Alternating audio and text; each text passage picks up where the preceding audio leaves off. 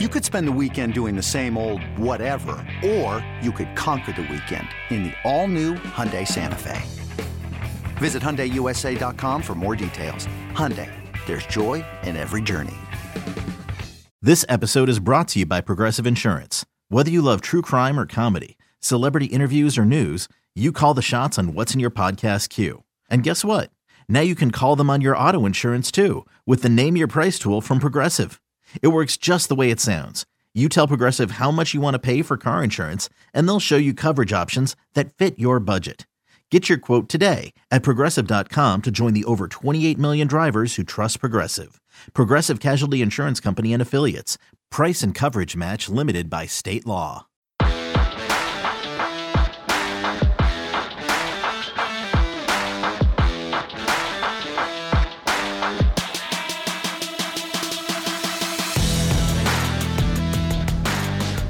Welcome back to another edition of Through the Smoke, a Miami Hurricanes football and recruiting podcast here on the 24 7 Sports Network.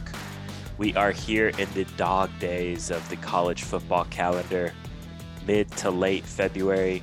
Uh, Miami does have plenty going on in terms of coaching search, and, and we'll probably touch on some of those things here in this podcast. But uh, with it being recruiting, dead period, and you know the team is going through off-season workouts. There is that going on, but uh, we figured it'd be best to just open this podcast up to our subscribers at InsideTheU.com and have a mailbag format podcast, kind of just talk on the things you guys want uh, to talk about, hear about. So uh, we have a podcast format, podcast format, mailbag format here for this podcast and uh, we will answer as many questions as we can get to in a decent amount of time. So, uh, before we jump into those questions, let's get a quick word in here from our sponsors. Attention, business owners. I'm going to say three words you've probably heard of by now employee retention credit. If you're a business owner with W 2 employees and you haven't explored this program, you need to schedule a call with our friends at Foreman Law Offices ASAP.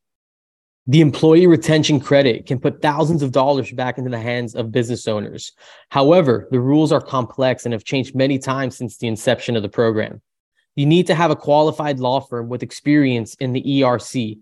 Evaluate this for your business. You won't owe them a dime until you get paid. All you have to do is go to erclawyers.com and fill out the short questionnaire to schedule a call with their team. Two minutes may be worth thousands of dollars for your business. Get it done today. ERClawyers.com.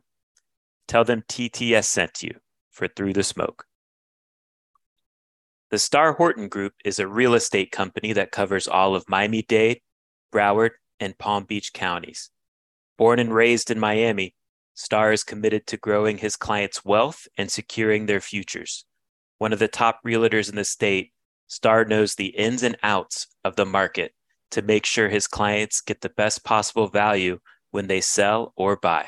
If you're looking to buy or sell or know someone who is, call or text Starr directly at 561 573 4661. And here's the beauty when you refer someone to Starr, he will donate $250 to the Miami Hurricanes Athletic Fund in your name upon the closing of the deal. So, to have a great real estate experience and help our Canes, call or text STAR today at 561 573 4661. All right. We appreciate all our sponsors for supporting the podcast. Thank you so much. It means so much to us. Um, all right, Gabby, let's do it. First question comes from Bump and Meat, who asks outside of Jeremiah Smith and JoJo Trader. So they are the two five star wide receiver uh, prospects out of Chaminade Madonna here locally. So outside of those two guys, what wide receivers do you expect to be prioritized at this stage of the recruiting cycle? Yeah, I think that's a I think that's a good question. Uh, just because I think everyone knows that wide receiver, especially outside wide receiver, is such a priority and such a need. uh, that again, I think the who Miami tracks at wide receiver, uh, I, I, think is is one of the big storylines of the 2024 cycle. I would put probably stack like outside receiver with like you know the interior defensive line as two of maybe some some of the more important positions. Uh, definitely some names that I think Miami fans need to kind of be aware of. Uh, one is a five star Micah Hudson out of Texas. Uh, he's someone that I know that they're definitely, definitely recruiting one of the top receivers in the country. Uh, last I checked in, uh, he was being very, you know, receptive to Miami, kind of listening and hear, hearing them out. So I think Micah Hudson is definitely one of those names we want to circle. Uh, Ryan Wingo out of St. Louis is another five star that Miami's been pursuing. I think he came down last summer. Uh, I, we'll see if he gets down back down to Miami again, but I know that's a, a name that's really high on their board. Uh, I think a January offer, Mylan Graham out of the state of Indiana. Uh, he's he's someone I really really like. I think he might end up playing with like the raw seven on seven team. So he's someone that hopefully we'll be able to get eyes on. Uh, he, I think uh, I think it's Notre Dame and Ohio State are doing a really good job recruiting him. Uh, I, am a big. I mean, I think the tape is really fun to to watch. If you guys want to, you know, turn on that Mylan Graham tape. Uh, Chance Robinson out of Fort Lauderdale, St. Thomas Aquinas, I think is a is a really big time uh, local option. Again, I think it's uh, you know whenever you can keep those top guys home, I think that's always the best route. I think Chance Robinson is someone who you know can definitely get it done on the outside for Miami. I think he had a really big junior year, and I'm a I'm a fan of what he what he's done in pads. Uh, Jeremiah McClellan, he's another St. Louis kid. Uh, I think he's a top two four seven kid that Miami offered that he's definitely one to know. Uh, DeBron Gatling is a Texas A&M commit out of Georgia. Uh, Miami's definitely recruiting him. I know that they've kind of been on him. Uh, definitely one of the top, you know, receivers on the board. Terrence Moore out of Tampa, again, an in-state option. Uh, David, I know you've been able to see Terrence Moore too. He's a big, what, six foot three, uh, I would say 190, maybe pushing 195 pounder out of the Tampa area, uh, originally from Key West. Uh, so I think he has a three he has a 305 area code on his cell phone. I, I, figured he was from Miami, but he's actually from Key West. So that's definitely one to know uh, out of Fort Myers, David, your neck of the woods, TJ Abrams. Uh, I believe he plays at Dunbar. He's actually committed to Florida State, but he's a you know a really really speedy uh, wide receiver.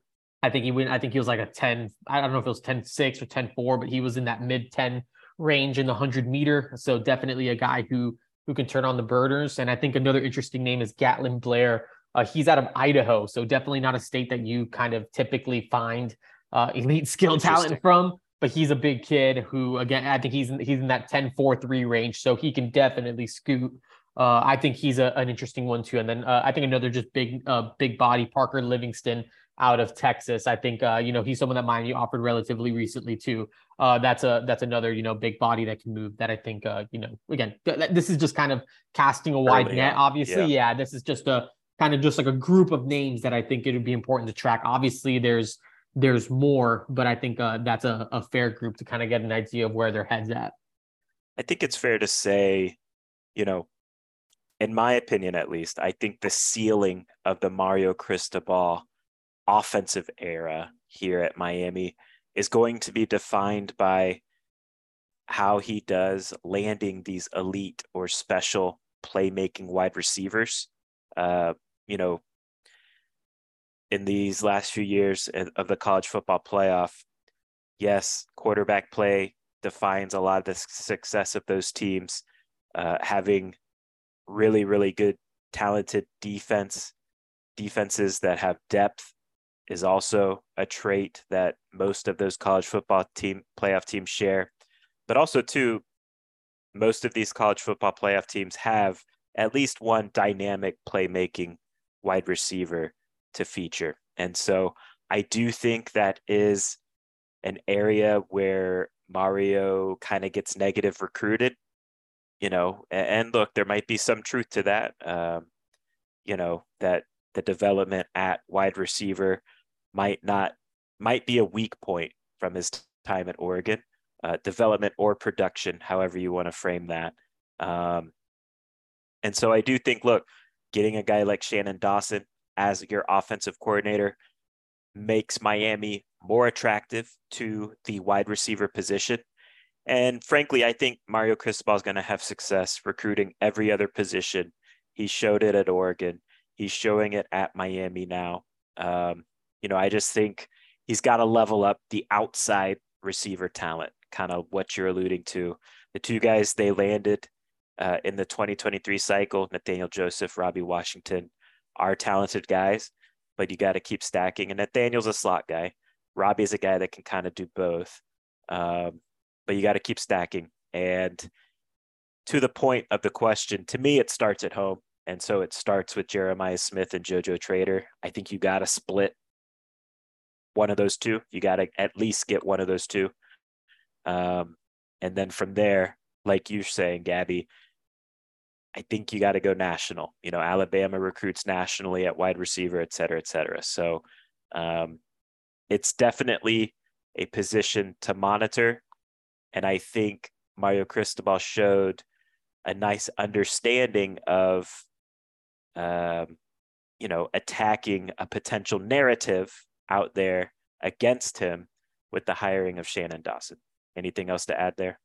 Oh yeah, I mean, I guess a couple things. I mean, just it, I feel like Mario Cristobal has recruited elite wide receivers before. I mean, just kind of looking right. back, this isn't everyone at Oregon, but Troy Franklin was a you know top 50 talent in that 2021 class. I mean, he's had a great career um, at Oregon. Dont'e Thornton, who's with Tennessee now, a, a top you know 100 talent. He had t- uh, Tetairoa McMillan, who was like a freshman All American at Arizona. He flipped to Arizona after Mario Cristobal you know, made the move to Miami. He was committed to Oregon, so that would have been one of the top receivers in on the West Coast uh, that you know that he would have been able to bring to Oregon. And those are basically you know guys and you know again you know just within you know the past couple of cycles. So um, I do think he's you know he's been able to recruit the receiver position at a high level. Right. But this was after, you know, maybe a couple years of, you know, getting kind of, you know, that footing down in the program. So he understands the importance of it. And, you know, again, I think his track record has proven that he is capable of, of attracting some of those uh, wideouts. So uh,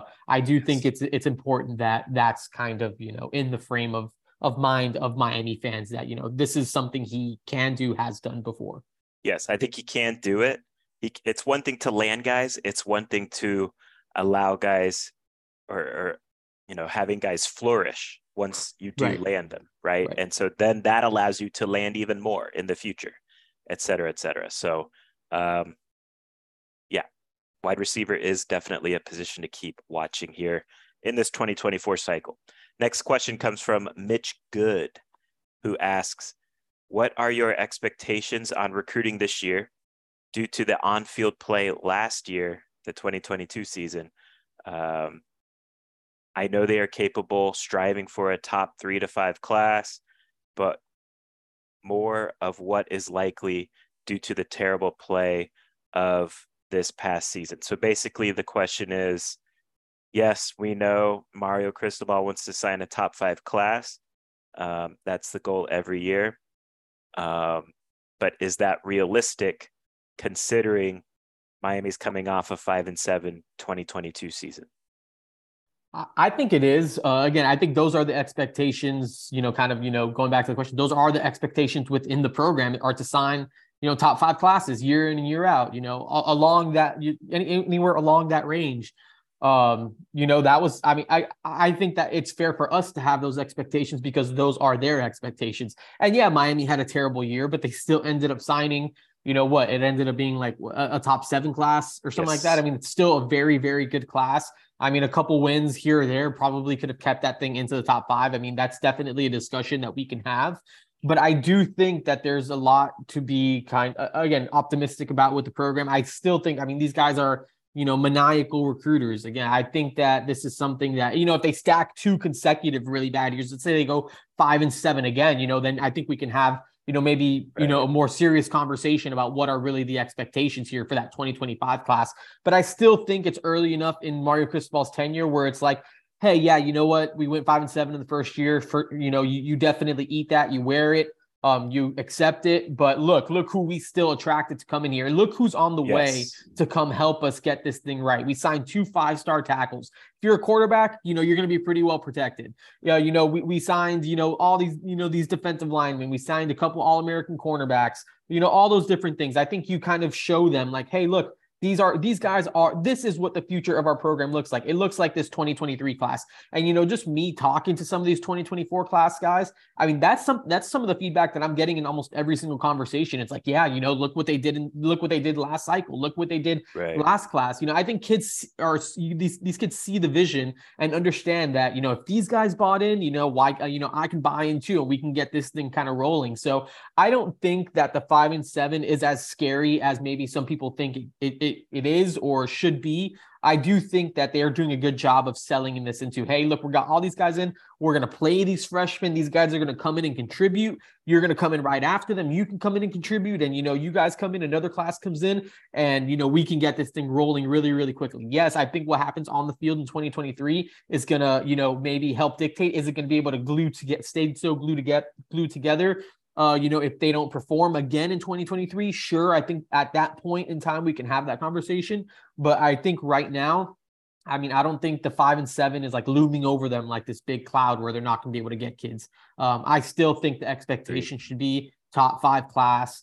Uh, you know, and then again, anything within that sort of range, I think would be you know, idea. I, I don't think they were satisfied with the number seven class. I think they were, you know, when everything kind of started shifting and they fell out of this, like I mean, I do think that that matters to them. They want to be able to sell. We got a top right. five class. We want to stack another top five class. We want you guys to be better than the last class. All that stuff. So, uh, you know, I think we got to keep those expectations where you know the program has the expectations.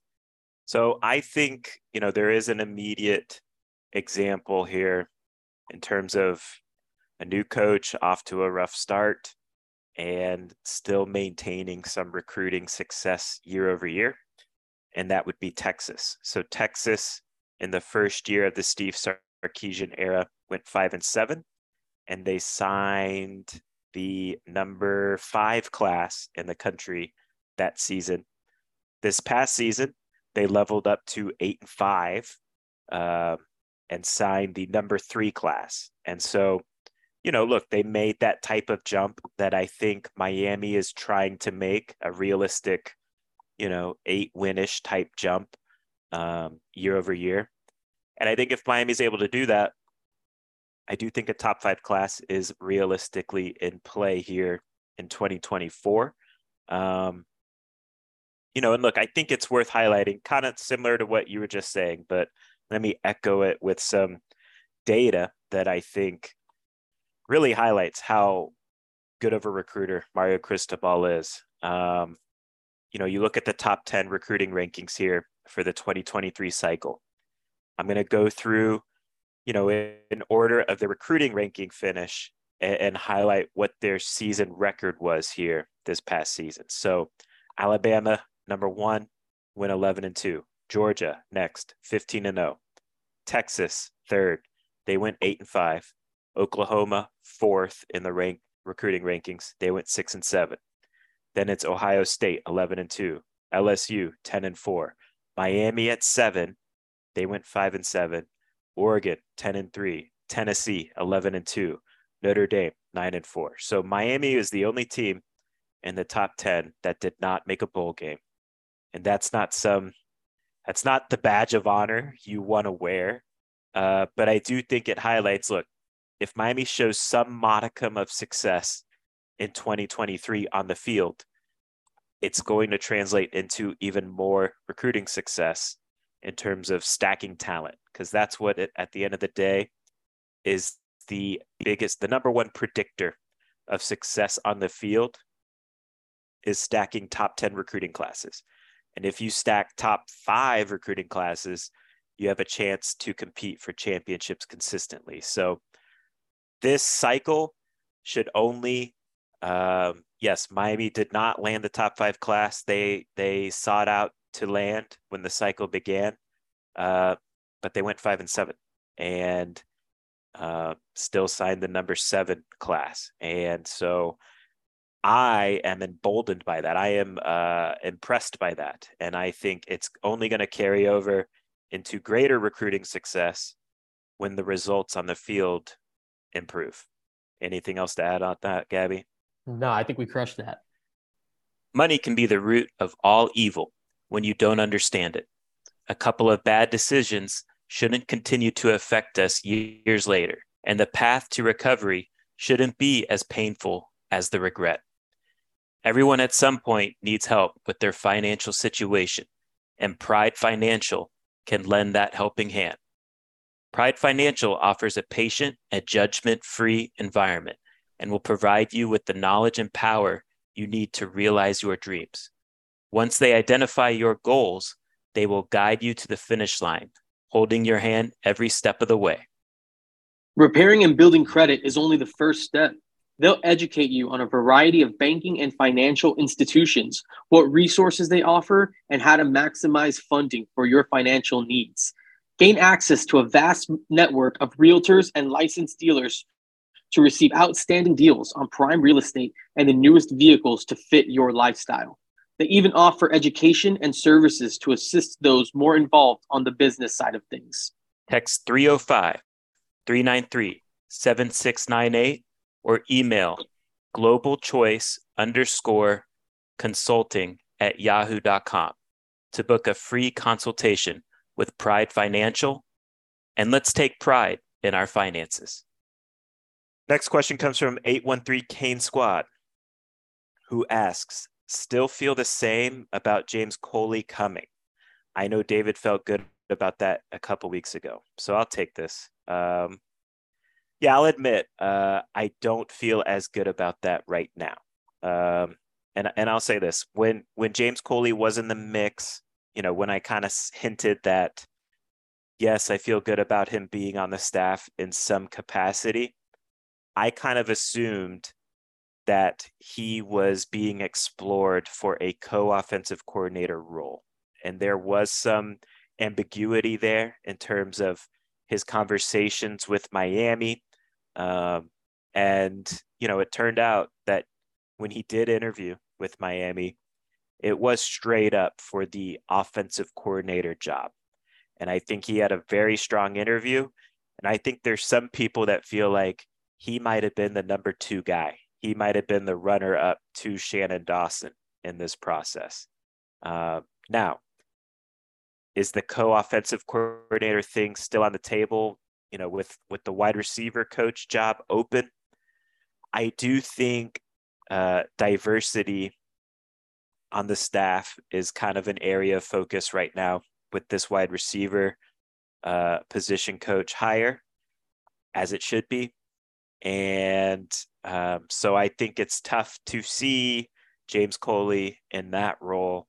Uh, now, if it were me, I'd find a way to get James Coley on this staff. He has coached tight ends in the past. And again, if it were me, I'd explore that as an option co offensive coordinator, tight ends. Uh, I've talked about how I think he can be an asset to this staff. Uh, he's a tremendous recruiter. I think it would give Mario Cristobal another guy on the staff that he trusts and will listen to.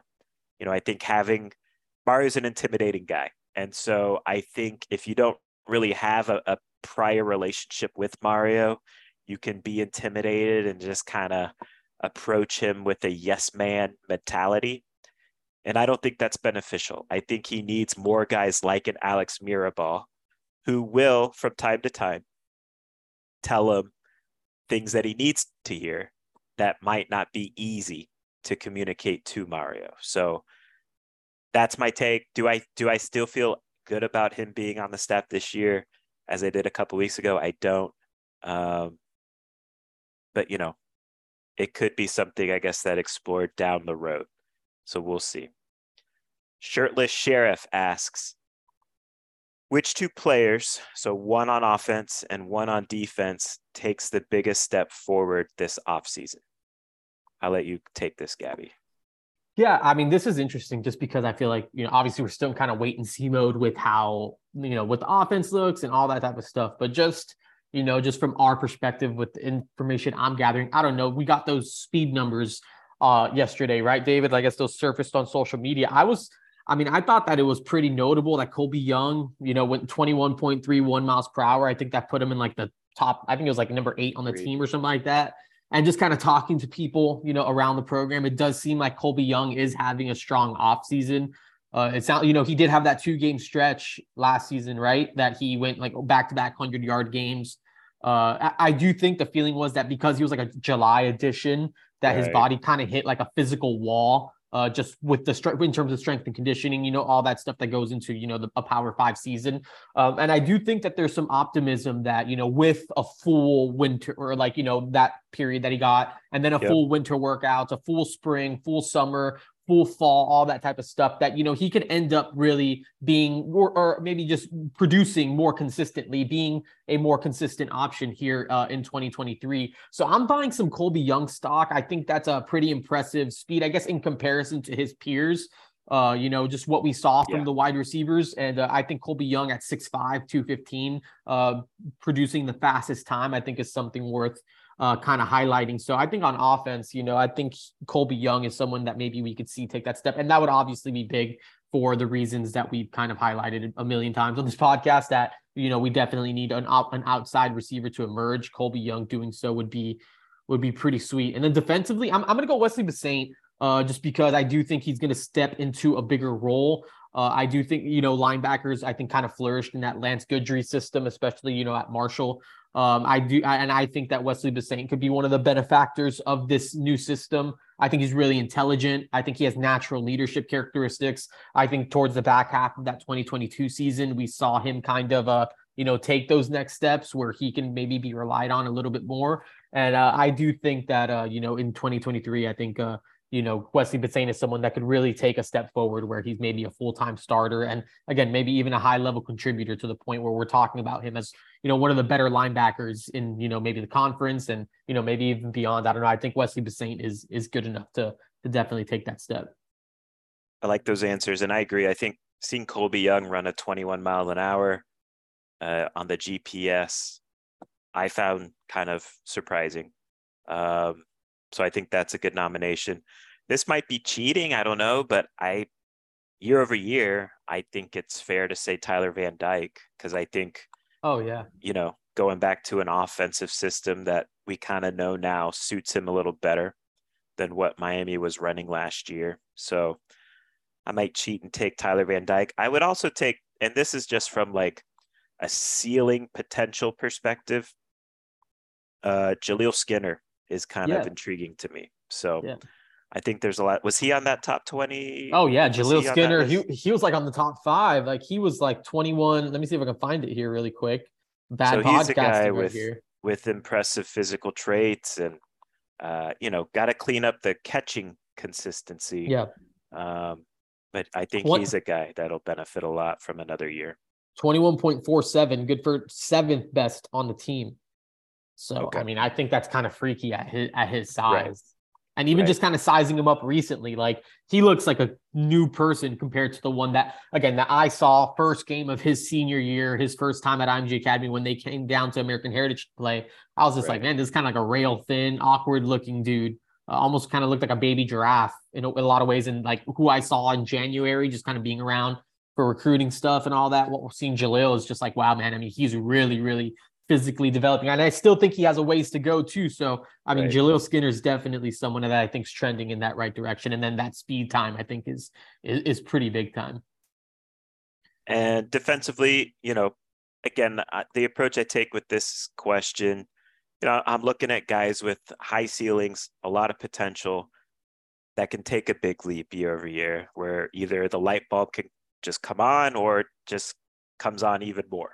Um, and so Wesley was a guy that I certainly had listed, but I would also put a guy like a Nyjalik Kelly, second year in the system, talented edge rusher. Oh yeah. Uh, Leonard Taylor, I think, is a guy that there's still sure. more meat on the bone for him to take another leap. And James Williams, I would put in that category too. So I'm giving you a bunch of names there, but I think on defense, there's a lot. There's there's talent there that still needs to be developed, and hopefully the light bulb can come on. Another guy that's on that speed list, well, two guys uh, at the cornerback spot where it'd be great if if the light bulb comes on this year. Uh, Jaden Harris, who oh, I yeah. guess is the fastest guy in the team. And I think he was last year when we were doing this last year. weren't we talking about like Jaden Harris, like oh, apparently posted the fastest time or anything yep, like that? Yep. And so got to show up on the football field with that speed. Right. Um, And then Chris Graves too was high up there too. He Oh, was definitely. what like fourth. Fourth, yeah, twenty one point seven eight. So you So- can definitely move. So, you know, it's just, you know, development is not a linear thing. And so for some of those guys that it might not be this year, it might be next year, but hopefully more times than not, it ends up being this year. Um, next question comes from Kane Cowboys. A receiver that I feel like has been forgotten is Jacoby George. Is he a receiver that can step up, in your opinion? His flashes have reminded me of Ahmmon Richards, but obviously hasn't put it all together yet. He's a guy that I hope takes a massive step in this scheme over the spring. You want me to take this one? Yeah, I mean, look, I'll say like for me, just the potential is there, right? From a talent perspective. But he needs to take the next step with his process of maximizing his potential.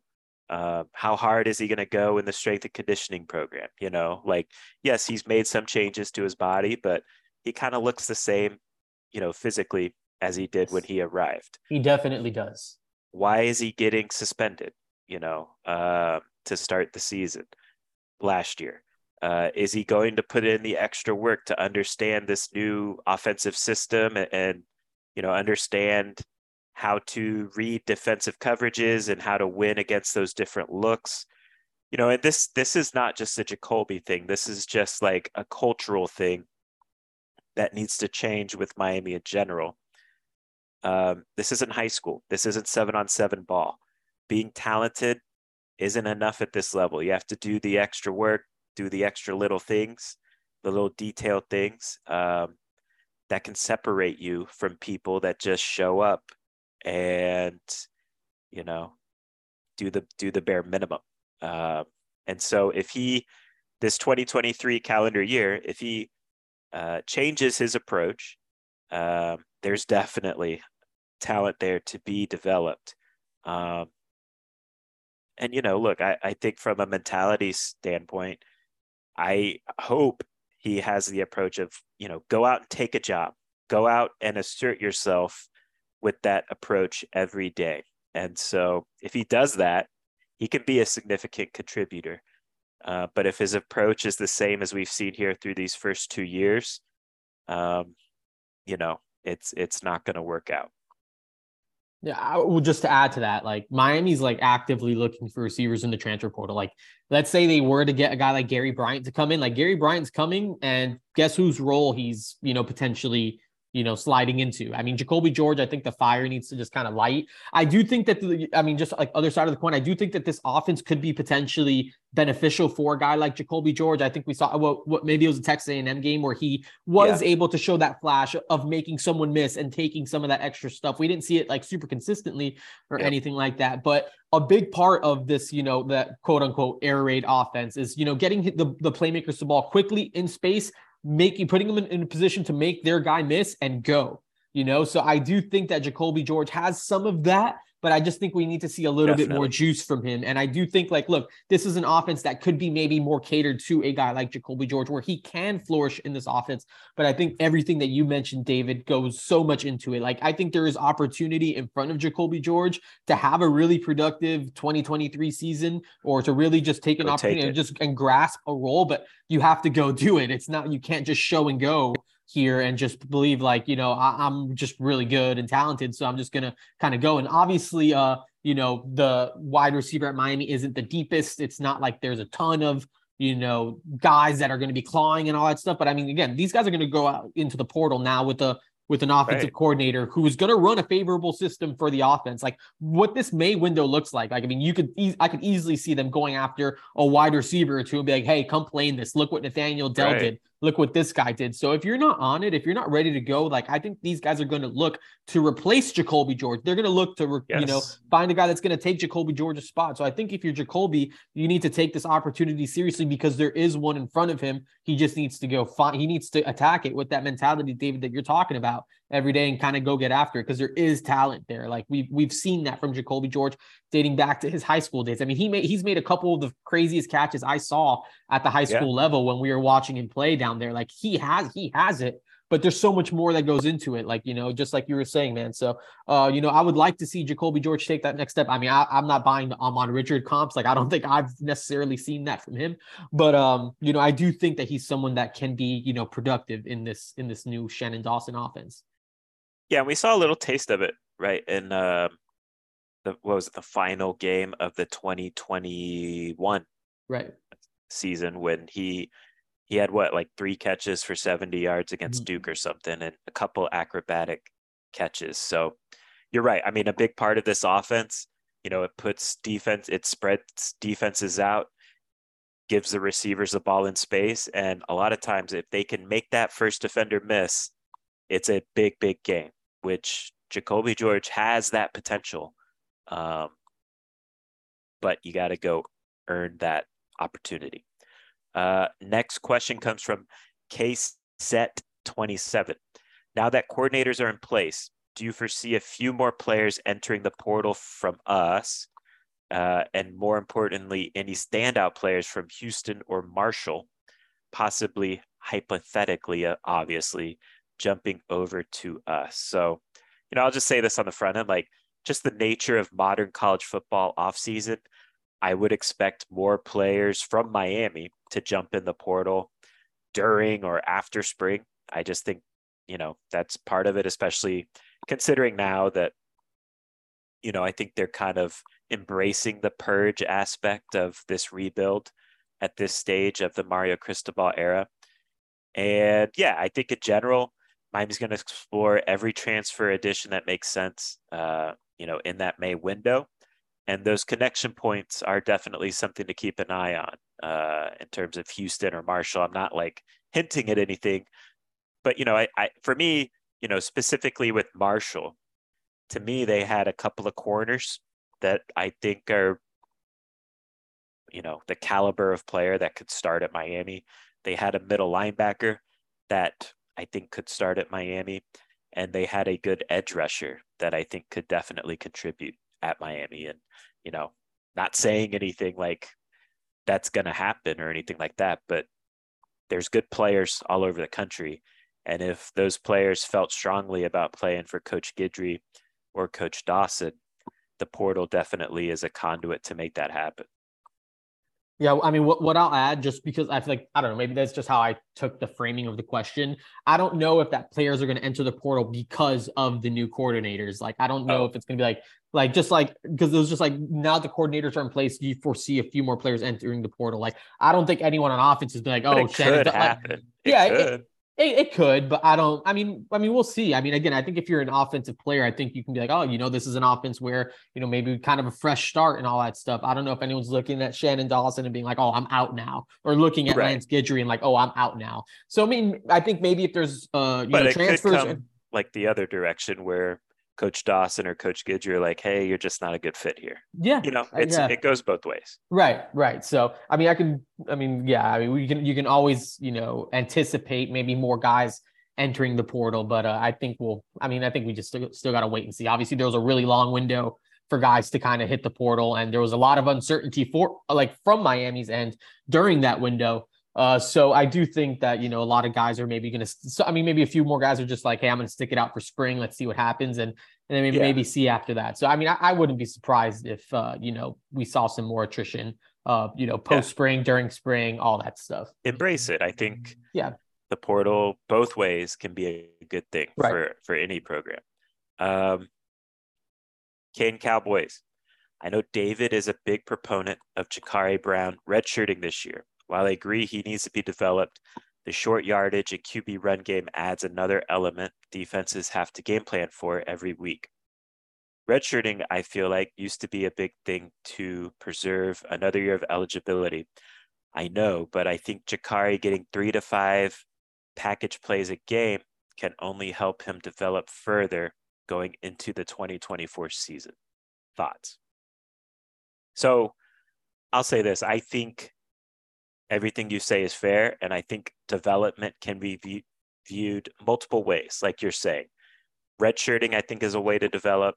And I think, you know, like you're suggesting, playing three to five plays a game can also help a guy develop in some ways. Um, I'll say this: I think I would put that decision in Jacurri's hands and say, "Look, would you be open to this?" And if Jacurri says, "I'd rather just take the red shirt and work on my skills as a passer," I think you should listen to that and respect that. And I don't want to speak for the young man, but I do think that's how he would feel about that uh, situation. So, um, you know, I think everything you're saying though is true. His running ability and athleticism is an asset for the future when slash if he wins the starting quarterback job. Um, and you know, look, I think if we're being honest, last year Miami was forced to use Jacurri as a runner. And, you know, I think ideally that isn't the case in 2023 because ideally you've improved your run blocking uh, on the offensive line. And ideally you have big bodied backs, whether it's TreVonte' Citizen, Don Chaney, Mark Fletcher, that can be productive in those situations. And, and I think Jacurri embracing the development process via the red shirt is a good thing. I think that should be celebrated and respected. He played in a high school program that didn't really emphasize the passing game. And so he missed out on, on a lot of that skill work that comes with that. Uh, you know, that players in like California or Texas or even Florida, quite frankly, get playing in systems that highlight the passing game. Um, and so, you know, if he wants to go get those 10,000 hours, so to speak, working on his skill development as a passer, I would embrace that. Um, and so, look, I think if Jacurri develops and maximizes his potential, the payoff is going to be special. And so I would give him all the room needed to make that happen. I guess just what I'll add to there is you know, I think Shannon Dawson was brought to Miami to run a an offense that, you know, highlights what Tyler Van Dyke does well. I think best case, I mean, I think Miami needs to obviously it needs to they need to improve in 2023. And I think the best way Miami takes those steps is with a Tyler with Tyler Van Dyke, who's running an offense that he's comfortable with, that highlights his skill sets, that emphasizes what he does well. And again, like Jacurri Brown as a runner, I mean, you like hopefully, you know, you go out, you go get Matt Lee, who's a center who's absolutely crushing the Aussies and based based on you know what I've been able to gather. You get go get Javion Cohen, who's a, a 20 plus game starter at the University of Alabama, and you pair him up with a with a couple more offensive linemen that should be kind of ready to go. I think the hope is that you don't again, like what you said, David, you don't need Jacurri Brown to go in there three to five times a game to try to grind out one or one yard or to try to just maybe throw off the tempo or or whatever to just bring something different. I think you hope that you know the 11 that you got can go get you a yard if you need that. And again, and redshirting in 2023 looks much different than redshirting did what five or ten years ago. You can use Jacurri Brown in four games. You know, th- there can be yeah. situations and places where Jacurri Brown comes in and you're able to utilize his skill set, maybe more as a wrinkle every now and then. Again, up to four games. I mean, that's what like I don't know, a quarter of the season, you can use Jacurri Brown in certain situations, in certain sets, you know, in, in games where where maybe he can be best utilized or you kind of need him. And but I think best case scenario for Miami in 2023 is this offense really helps Tyler Van Dyke kind of find who he was back during that 2021 season. You know, this offense kind of gets rolling. You know, they're able to run the ball better. Uh, you know, you have some good young backs. Mark Fletcher comes in, does what he needs to do. You have Henry Parrish, you had Don Chaney, TreVonte' Citizen comes back helpfully help healthy, hopefully, and you got a better stable of backs who can go get more because the protection is better. And then you got a couple, hopefully, you know, the receivers kind of take that next step or they go out get a couple more receivers who can make plays. And you're running an offense where you're not looking over your shoulder and be like, oh, do we need Jacurri Brown in this situation? And you don't because right. the offense has just gotten better naturally. So I think this year for Jacurri, taking that step now that even he's got a, a taste for what college football's like right. over that true freshman season and now taking that year to develop where he has that frame of mind where i know what it's like to be in the line of fire yep. he can i feel like that even can help him going into 2024 kind of having that experience going into that competition of being like all right i know what it takes because i've had to do it but i've also taken the time that i need to really develop as a passer and do all those things and take those steps really embrace this offense and then i think that that is best case scenario for him to flourish, you know, in the future. So I would be again like David. I mean, you said that's something Jacurri would. Be would be in favor of. I mean, I would. I mean, just from an outsider's perspective, that's what I would be in, in favor for for him because I do think he's talented. I do think that he has the chance to be special down the line. But you also don't want to burn through two years of eligibility with the quarterback, right. like you said, David hasn't spent a ton of time throwing the football really, or just needing to throw the football because of you know the way that he kind of came up. So. Uh, for those reasons, you know, I am all for the Jacurri Brown red shirt. And again, throw them into four games, throw them into a couple wrinkle packages where you force defenses to adjust in certain situations, um, you know, all those different types of things. But, you know, I think you preserve that red shirt, uh, you know, as best as you can. Yeah. And I, to the question, you know, the point of the, the question, I think is fair though. I think Jacurri did, you know, he was thrown into the fire last year before he was ready and similar to what you're saying, I think he did develop because of that playing time he got last year. Right. Uh, but he got that development. right. But at the same time, he there's a lot more. We we learned that there's a lot more to go in terms of areas to improve with Jacurri. Uh, but we did learn he's a gamer, you know, and we did learn that there is a lot of potential there, uh, especially in that that game he won at Georgia Tech. So um, I think if the young man wants to redshirt, embrace that process. Um, Introducing the two way V4, where groundbreaking fuel cell technology meets fresh foam cushioning for the ultimate performance. With Fuel Cell, each step feels explosive, delivering unparalleled energy return. Paired with fresh foam, experience maximum comfort throughout the game. Its lightweight textile upper offers support and breathability without sacrificing agility. Whether you're hitting the clutch shot or locking down the opposition, the two way V4 gives you the tools to play at a high level. Learn more and purchase the two way for yourself at newbalance.com. When you need mealtime inspiration, it's worth shopping Kroger, where you'll find over 30,000 mouth-watering choices that excite your inner foodie. And no matter what tasty choice you make, you'll enjoy our everyday low prices, plus extra ways to save, like digital coupons worth over $600 each week. You can also save up to $1 off per gallon at the pump with fuel points. More savings and more inspiring flavors make shopping Kroger worth it every time. Kroger, fresh for everyone. Fuel restrictions apply. Ohio Kane 2005 asks, How concerned are we with the lack of speed at the skill position? Saw the top 20 mile per hour numbers and it's worrisome. So I do agree that there needs to be more there. And to me, you know, it just highlights the challenges Miami faced on offense in 2022 and the improvement that still needs to take place via talent acquisition. Um, you want to run through the num the names, Gabby, that did oh, yeah. crack the top twenty. Um, you know, and I would assume too, there's probably some guys that aren't working out because of injuries, etc., yeah. that would crack 20 miles an hour. Um, but really, you know, if we're being honest and, and trying to view Miami as a nationally relevant team, they don't have enough guys over 20 miles an hour, in my opinion. I think yeah. that's a fair statement.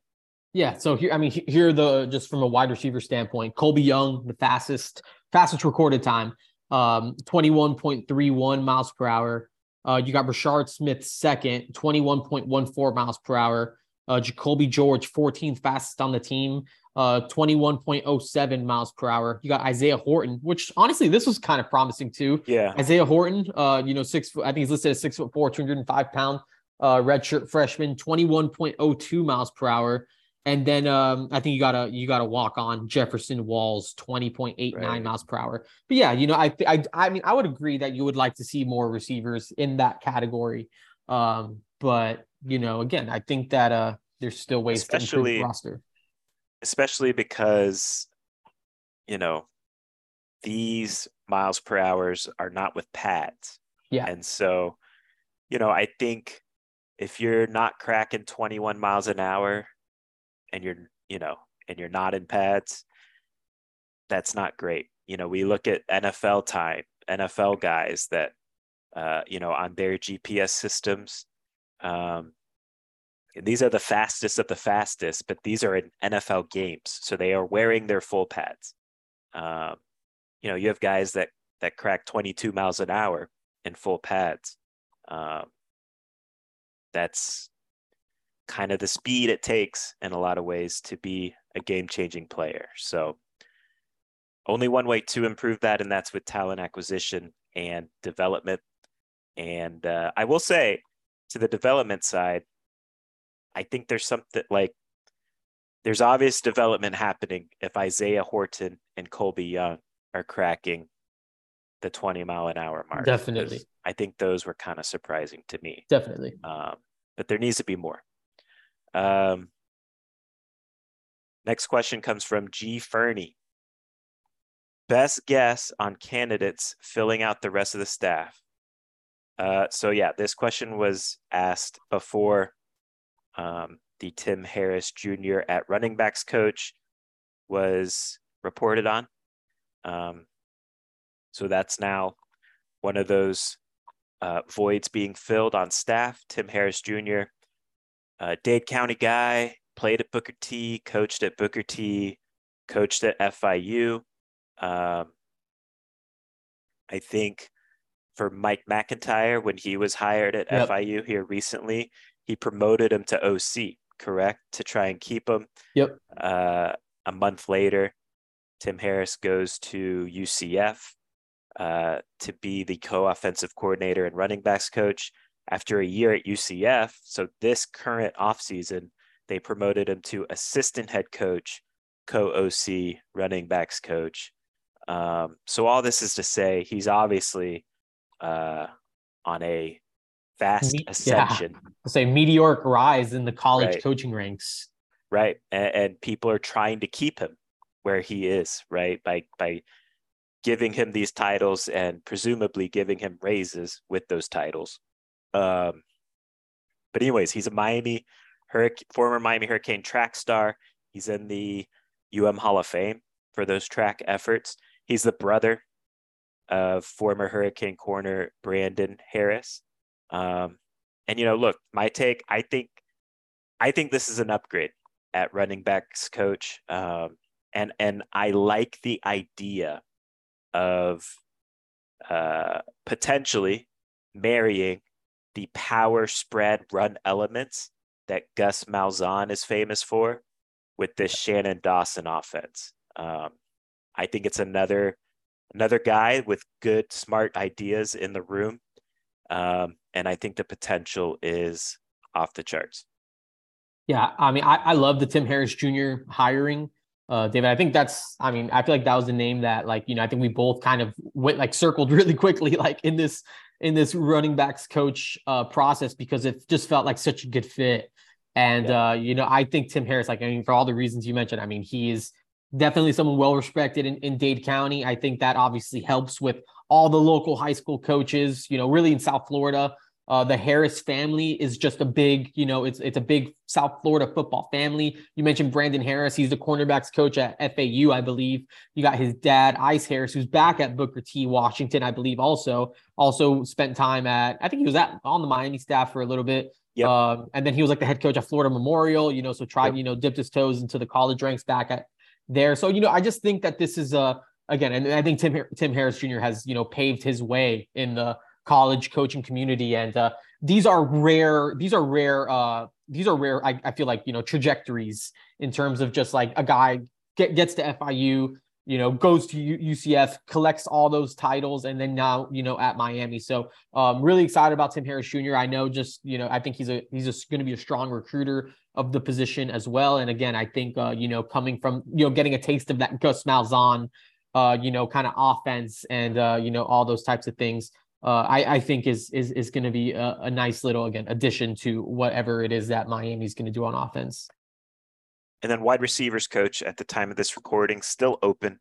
Um, you know, I don't know if we necessarily have like breaking news here or anything. Um, I, I am under the impression that Shannon Dawson is going to have a pretty big say in who the hire is, which makes sense because in this air raid offense, I think you do need a receivers coach that can understand and teach the intricacies of, of playing the air raid from the receiver position. Um, but, you know, I think the names that we're kind of aware of. You know, Leonard Hankerson, who I know Gabby, you put out there two or three weeks ago that he was a guy that interviewed with Miami. Probably, I don't want to put words in your mouth, but my understanding is he would be the number one target for Mario um, if he could land him. I'm not sure that's going to happen, but never rule Mario Cristobal out of any recruitment. Uh, Leonard Hankerson, of course, is now the San Francisco 49ers wide receivers coach. Um, I think Kevin Beard, former Hurricane, currently at Toledo, is an option. Uh, Lonnie Galloway, who coached with Shannon Dawson. Lonnie Galloway's now at North Carolina. So that would make sense from a continuity standpoint. Um, Lonnie Galloway, also a very good recruiter. Um, I think they kicked the tires a little bit on Tee Martin, but I don't know how viable that option is either. He's currently, uh, well, he's trying to find out if he's going to be retained with the Ravens. I'm under the impression he will be. Um, and then you dropped kind of a new name uh, on Tuesday, uh, Gabby. How about you go into that? Yeah, uh, a name that I, you know I believe interviewed for the wide receiver coach opening on Tuesday is uh again uh, mentioned Tee Martin, uh, same organization, Baltimore Ravens pass game specialist, which is a pretty cool title. Uh, Keith Williams, uh, so he was a former Nebraska wide receiver coach. I think he was there for a few years during the Matt Riley years. He also spent some time at Tulane, at Fresno State. Uh, you know, he was also described as someone who's been a personal wide receiver coach for guys like Tyreek Hill and Davante Adams. And uh, if you go through the Twitter sphere, uh, you know, you will find the clip of Tyreek Hill. I think it was before one of the Kansas City the Super Bowls of of Tyreek Hill talking about uh, you know, work. He's, I think LaDainian, I mean, watched the video this morning. Uh, watch, uh, he's sitting down with LaDainian Tomlinson and Deion Sanders, and LaDainian Tomlinson asks him, "Oh, did you have like you know a personal wide receiver coach or anything like that?" And he talks about how he connected with Keith Williams and how Keith Williams just kind of basically helped him go from a raw receiver who's just extremely athletic and basically refined him into a route runner and guys that and it's and as someone who basically got into like the nitty gritty of what it means to really be a wide receiver in the NFL. So uh Tyreek Hill, you know, credits Keith Williams with a part of his development, which I think is a which is interesting. So again, I think uh, Keith Williams, someone that's a, a, teacher of the position, someone that pros trust uh, to train with, and uh, again, I think he's just another he, he's another name that's in the mix for this wide receiver coaching job. Yeah, and we've kind of learned right. Um, these Mario Cristobal coaching searches can he likes to talk to a lot of different guys, and so uh, you know I'm sure there's a lot more names that we don't know about, and there's going to be more names that he is interviewing in the future as well. So uh, it's definitely an important hire. As we mentioned earlier, uh, landing elite receiver talent is going to be key in this tenure. Uh, next question comes from South Florida Green Child, who asks, "What is the reason behind the defensive tackle recruiting? Is 2024 a make or break year at defensive tackle. So um, I believe what the last two cycles, and you kind of give a pass for the 2022 cycle because that was a transition cycle. But the last two cycles, Gabby, it's fair to say one deep, er, two defensive tackles, so one in each cycle was signed. Is that fair to say? Yeah. So, you know, from a numbers perspective, needs to be improved you know, look, for me, you know, Gabby, if you disagree with us, you can make it clear. But I think in a lot of ways, it comes back to the position coach and the effort in recruiting there. Uh, and so I think that's an area that needs to be improved this year.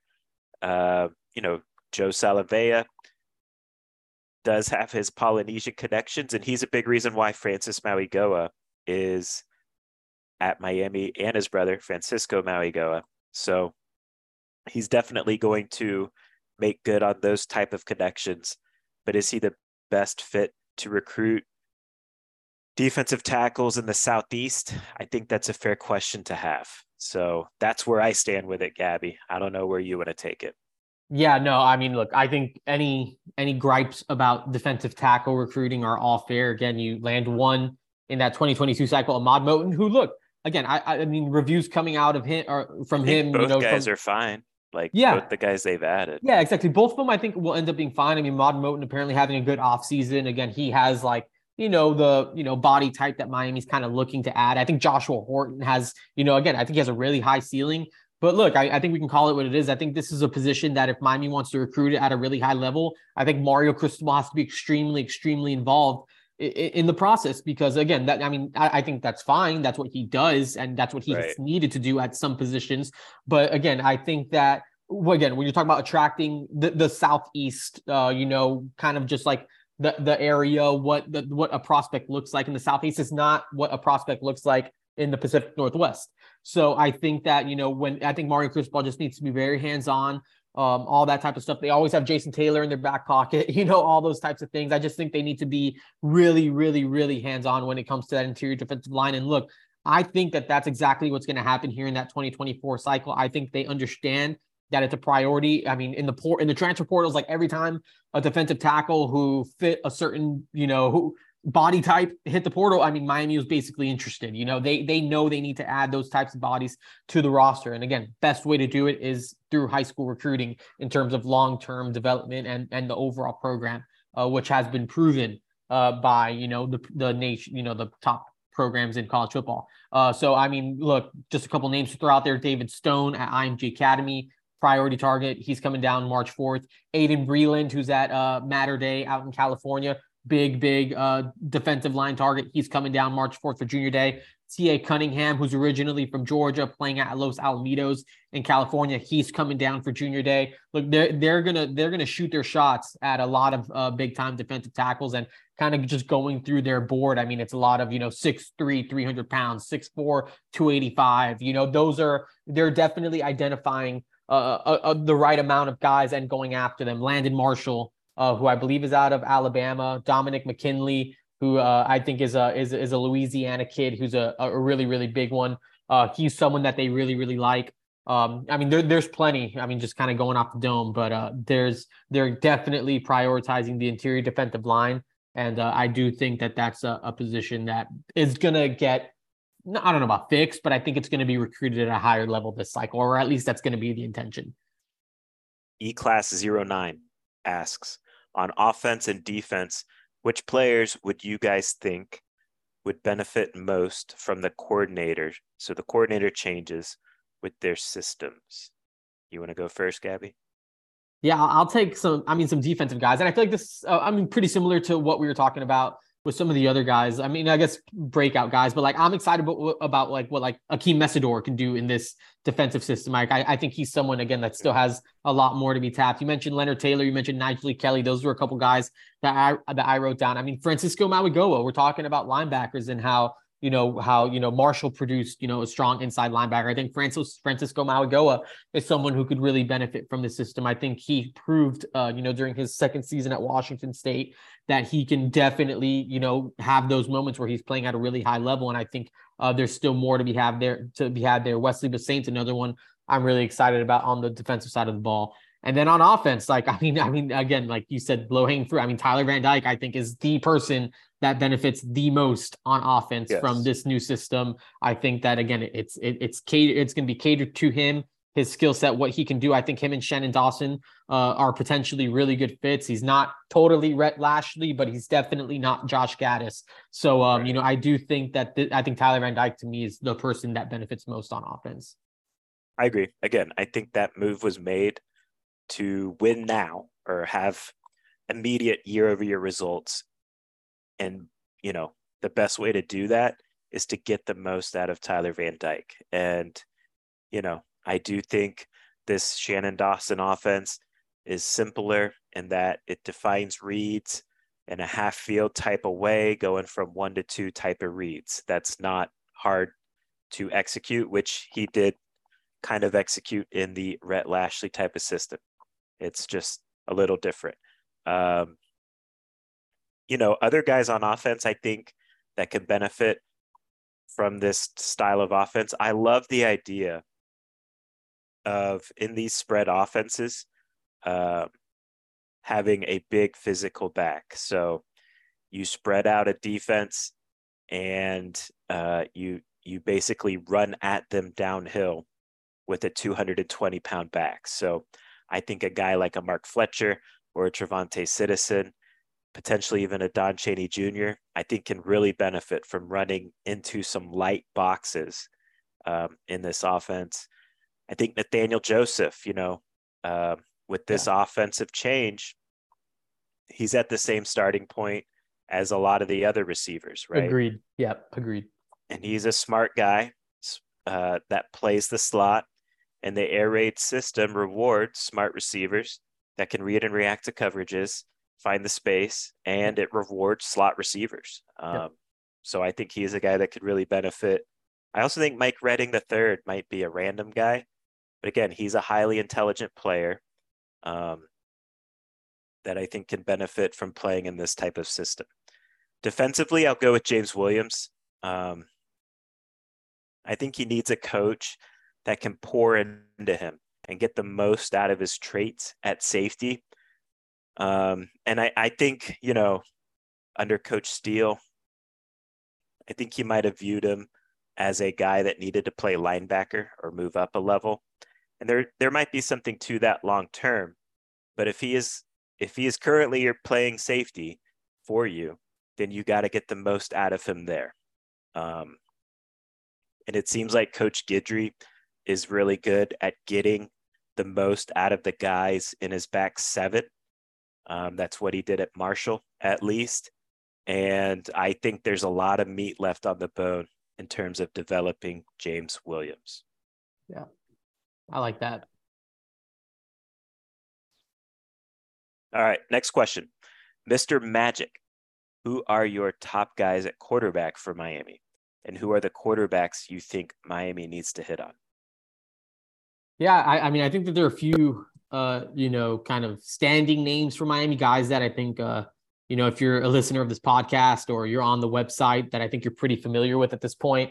You know, I think I think Air Noland, you know, is still someone who who really should be considered a priority target uh, in this, you know, you know, for Shannon Dawson in, in this cycle. Again, I think we've said extensively how uh, we feel like Miami needs to land a, a pretty elite arm, and I think Air Noland has, uh, you know, a lot of the tools that I think Miami's looking for in this cycle. So I think Air Noland is is still one of those top guys. Another name I think, uh, you know, I think we, we've spoken about before is Luke Moga, who's out of Arizona. He visited in January uh, again, maybe more of a, a, project type or just not as you know refined as some of these other passes. Uh, uh, uh passers, a high upside, uh, has a 10 9 3 in the 100 meter to his name. And I think his goal now is to get down to a 10 7. He's like running track right now. Uh, again, big time, you know, athletic upside guy. And I think he has a an interesting arm. You know, I, I, think he has a really big arm. Uh, you know, I think he's maybe a little bit turnover prone. Again, it's still a little bit raw, a little bit green for sure as a passer, but I think uh, he has the tools that could be, you know, that that he could be really, really good. So I think I'm I'm pretty interested by uh, with Luke Moga as well. A couple new names. I mean, Shannon Dawson finally was able to uh, you know, kind of get into offering some quarterbacks. He offered two that honestly, you know, I, I can see being good system fits. One of them is Marcos Marcos Davila. He's out of Midland, Texas. So I guess it's like West Texas. Uh, he's committed to TCU. I don't know how much longer he's going to be committed to TCU. I think that uh, you know, he's definitely looking around at other programs, and uh, I'm not sure he's gonna, you know, stick around on that one. Maybe he does, but I don't get the sense that he's gonna you know, stay committed to TCU, uh, you know, throughout the course of the cycle. So I do think he's a, you know, relatively available quarterback, you know, six foot three, you know, 200 plus pounds. I do think he's kind of like, you know, similar, you know, I think a good fit in terms of just being like a one, two read guy.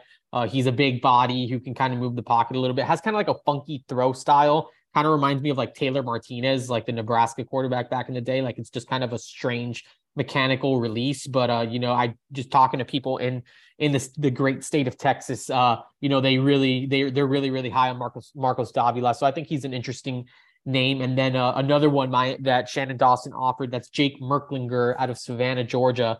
And uh, you know, I'm I, I think the tape is pretty good. Again, he's playing in a you know that I guess what is a southeast Georgia, very very southeast Georgia, and uh, you know I think that obviously competition may be a concern, but I think the tools that he shows, his ability to escape the pocket, uh, you know, kind of move around, uh, make throws, you know, kind of off platform, also just kind of sit back there, uh, deliver the ball downfield, throw some strikes. Uh, maybe someone that we would ideally like to see throw in person or just kind of get a better grasp of who he is, you know, maybe on a more deeper competitive field. But uh, I think Jake Merklinger has a lot of really, really interesting tools. So those are those are just a few quarterbacks on my radar right now that I think, uh, you know, again, real in, in terms of realistic and uh, you know, maybe potentially available that I think Miami fans should be aware of to this point.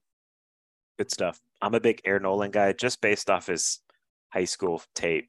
Yeah. Um, so he's the guy that intrigues me the most, I'll admit.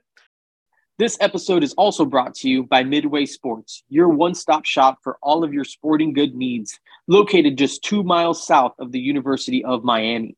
This locally owned small business has everything you would need to gear up for every sport. Their stocked up men's, women's, and kids selections has you and your family covered for all of your outdoor needs. Use promo code SMOKE15 for 15% off your online order at midwaysports.com. Are you a business owner or manager in need of seasonal or temporary staff? Let the folks at LT Pro Enterprises assist. The folks at LT Pro Enterprises can help you find laborers for your business in the state of Florida with an expanding footprint to other states as well. Reach out to Lionel Torres at Torres Lionel 1, the number 1 at gmail.com. LT Pro Enterprises, your source for all of your staffing and labor needs. Uh, Ethan26 asks Any insight as to the mood amongst the offensive players since Shannon Dawson was announced? So, you know, just the feedback I've gotten, it's very early. So, you know, I just I feel like Coach Dawson has made a nice first impression on the guys. Um, you know they're doing a little off-season work already um, you know just amongst the players organizing themselves uh, you know as they try and understand the principles of this offense. And the feedback i'm getting there is that the system is pretty friendly in terms of ease of picking up. So um, you know kind of the things you would assume to be the case are the case. And uh, know, Co- Coach Dawson's a positive guy and comes across as being excited to be at Miami. So that's just kind of the little bit of feedback I've gotten, Gabby. I don't know if there's anything you want to add. No, so, uh, similar. I, I feel like I've gotten pretty similar feedback that you know so far. You know, people have you know had great things to say about about Coach Dawson, and uh, again, same deal from like the quarterback's perspective that I think some were maybe surprised by like how maybe quickly they're able to kind of pick it up and stuff like that. Not saying it's all obviously done or anything like that, but I think just like the principles of it uh, have been pretty easy to kind of you know get in you know get on a roll with. Uh, again, I think they're doing like some individual stuff where you know I think the general feeling is that you know the quarterbacks have been able to kind of you know, you know, get where all this is going pretty, pretty, uh, you know, easily so far. So I think that's good. Uh, you know, I, I do think that sense of simplicity and uh, again, kind of going back to the Rhett Lashlee you know, era. I mean, I remember didn't Will Mallory say, yeah, yeah, I learned the whole playbook in like two weeks or something like that. And obviously, yeah. I'm not saying that this is that, but I do think that when you're a part of this, you know, maybe a more like, you know, again, air quotes, uh, air raid offenses, it's a, a lot of maybe just like variations of similar sets and stuff like that. And you can kind of do multiple things based on, you know, the looks and all that stuff. So I do think it's something that for quarterbacks that obviously are sharp and, and kind of get it, that they could kind of pick up on, on what's expected of them, uh, you know, relatively quickly compared to something that's maybe more pro style or requires a lot of checks or stuff like that. So I think that this is going to be something that's going to be fun for, for the quarterbacks and fun for these guys to kind of pick up on. Alkane asks, what are the reasons or excuses for this team to not win at least eight games this upcoming season? What are the reasons not being addressed as we speak? You can take, I mean, you want to tackle that one? I know, like for me, depth, the depth to me is still pretty average, aka not good enough. Um, and you know, if we're talking like specific positions, you know, outside of the obvious, like wide receiver talk, uh, you know, I, I do think defensive tackle is kind of an area I'm monitoring because you know they they haven't replaced the Darrell Jackson type of guy, and to me that's a hole that needs to be addressed. Um, in terms of uh, run stopping, big body type of defensive tackle, um, I wish there was kind of a clear cut defined lead running back. I don't know if that is something that can emerge this spring. Um, I don't know if the cornerback position in general is good enough. Um, so yeah, I mean, those are kind of the things. I don't know if it's like things that people don't necessarily see coming. Right. But like like injury could be a reason this team doesn't win eight games or something Right. like that. Like that because of the depth. depth, Yeah, that goes to know. depth. So, you know, the, there's a lot of things that go into navigating a successful season. Um, injuries were definitely, I think you could argue, the number one factor that derailed last season. So, hopefully, Miami takes some steps to avoid that situation again, which I think they did specifically with improving the offensive line, improving the protection. Tyler Van Dyke receives uh, et cetera, et cetera. So that's what I would say to that. Uh, Mitch Good asks, anything new on Miami from the conference realignment front, rumors or anything like that? So, you know, I, I do think Miami is constantly exploring options. Um, but here's the bottom line to me in terms of just what I know. Um, I do think in the short term, it's hard to see a path for Miami to get out of the ACC. It would take a ton of money to do, and that doesn't even include the money that it would take uh, devoted to litigation and, and legal fees, et cetera, et cetera. Uh, do I think a conference like the Big Ten, 10 would have interest in a school like Miami? Yes. But how realistic is that in the short term? I'm not so sure. Um, I think the short term focus, quite frankly, for Miami is number one, getting better. So re- improving the results on the field. Miami is going to be worth more to the ACC or ESPN if they are good. Uh, they're going to be worth more to the Big Ten or whoever if they're good. So I think that's first. Uh, number two, you know, I think in the short term, again, this is short term. So I think in the short term, Miami kind of views it as like, we got to get the most we can out of our ACC deal. And the best way to do that is come back to the negotiating table with ESPN and see if they'll do something in good faith with us because uh, you know they they recognize that we do bring value to them. So the way that would happen from an ACC perspective, Clemson, of course, remains as a good team. Uh, Florida State needs to continue to be good and build on this, you know, solid year they had this year.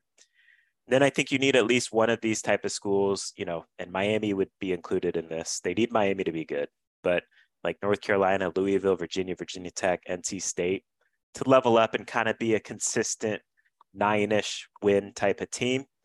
Um, you know, to me, I think it's fair to say from a Miami perspective right now, in the short term, it's a both things can be true statement. Um, is the ACC lagging behind other conferences in terms of payouts, and is that frustrating?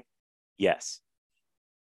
Is is Miami worth more than what they are getting paid, however, by the ACC?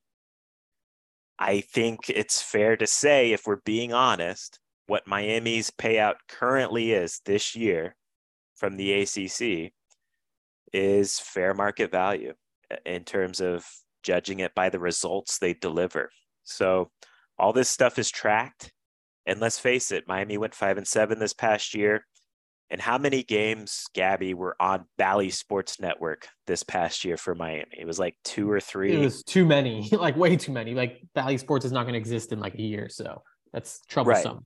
So Miami's eh, that's to say this past season Miami didn't really bring much value to the ACC. And so it's kind of foolish to if you're Miami raise a big stink about the revenue payout you are getting.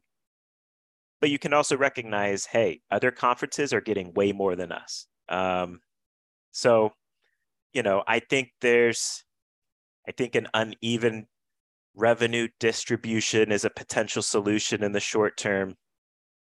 you know, where you pay teams based on results, similar to like like the easiest example I could provide that way is like Premier League soccer, where you you you win first place, you get the highest payout, et cetera, et cetera. Um, you know, I, I think you can try and convince Notre Dame to join the ACC. Of course, that would be an absolute game changer. Um, and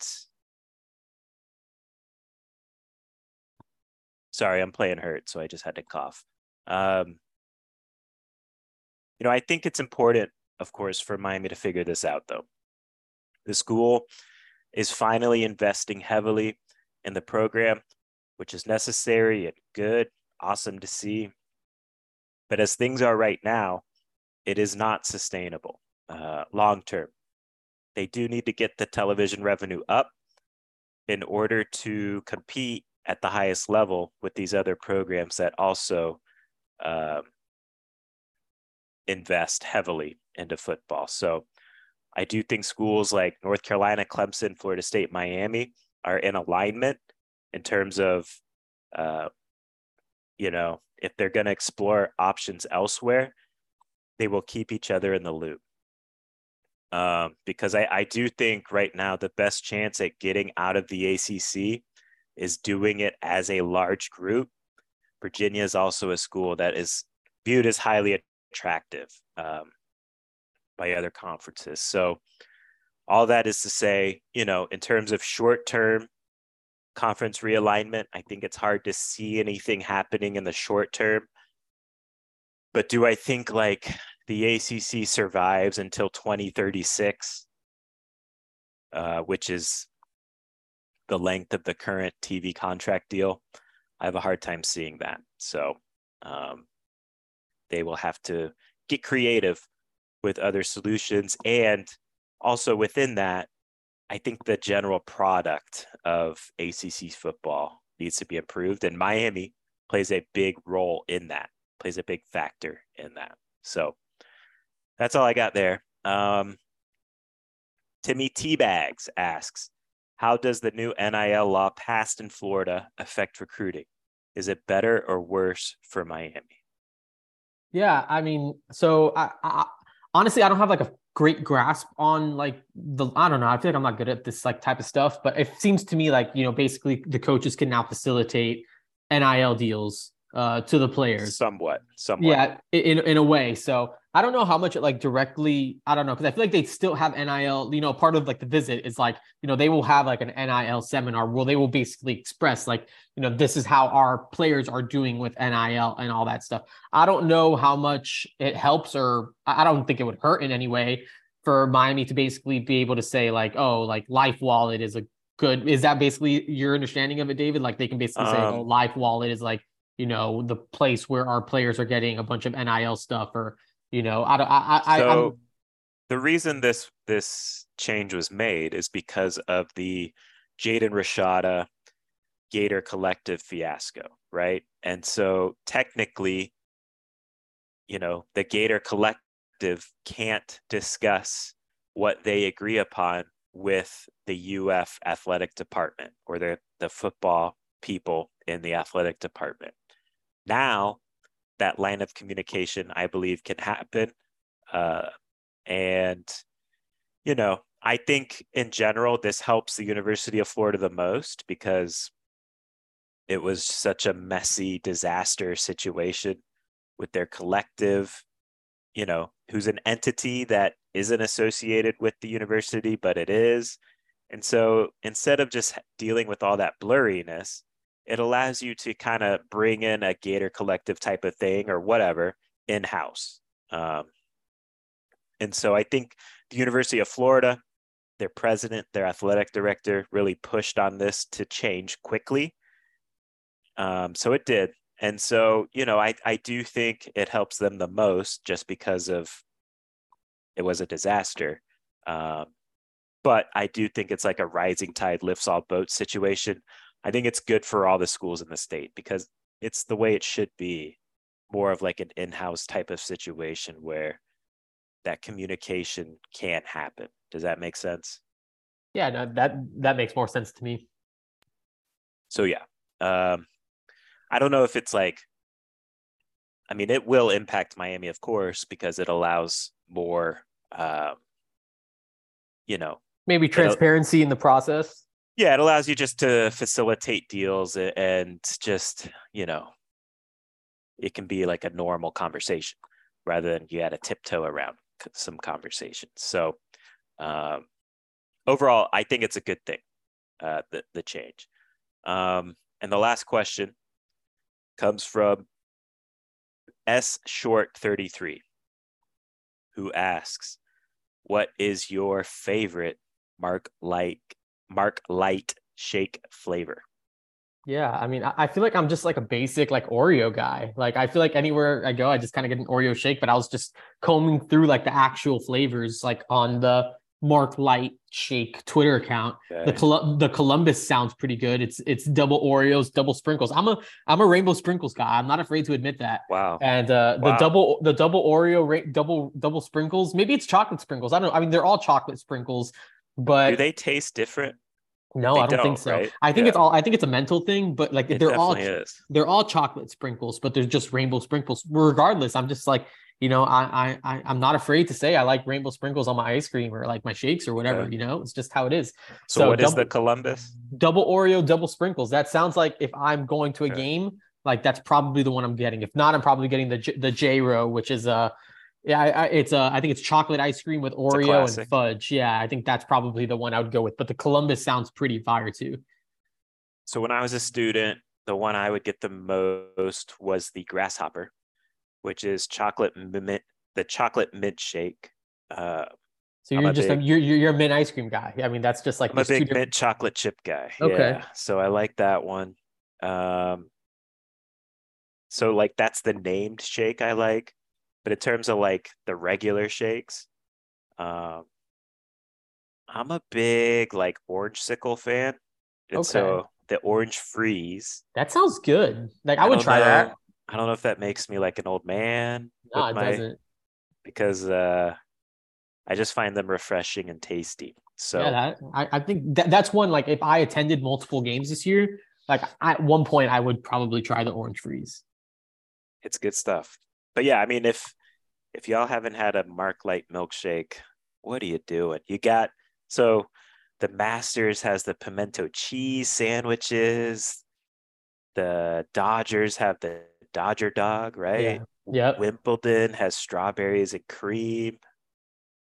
Kentucky Derby has mint juleps. In South Florida, what's more iconic in no. terms of food consumption than the Mark Light milkshake? Right. I, at least at a sporting event, it's got to be the. Mark Light shake. Right, right, right. At a sporting event. So yeah. get you a Mark Light milkshake. Baseball season's here, and uh, basketball teams rounding into form. Uh, in Balling tournament. They time, they yeah. have they have they have me kind of hooked, man. Like I, am at fun. the point where like if Miami the, like the men's basketball team is playing, like I'm gonna go out of my way to watch it. So I really I, fun I don't. Team. I don't get I don't get that way with a lot of stuff these days because a lot of stuff going on just in life with a with a with a I don't know infant now. I don't know. I feel like I can't call her a newborn anymore. Um, but when UM basketball is playing, like I am watching that. So a lot of fun. Last night's game, the win against Virginia Tech, kind of a grinder, but it was a uh, you know yeah. find a way to win on road the road win. and uh, yep. Virginia Tech a ruckus environment always, regardless of sport. So that was a that was a nice one. So we'll have plenty to talk about here. Uh, spring football also right around the corner. Um, appreciate Evan for listening. Again, apologies. Dealing with a little minor cold, so toughen it out a little bit with some like I don't know. I don't want to be disgusting, but um, phlegm in the throat. So appreciate Evan for listening. Thanks again to all our sponsors, and uh, until next time, take care.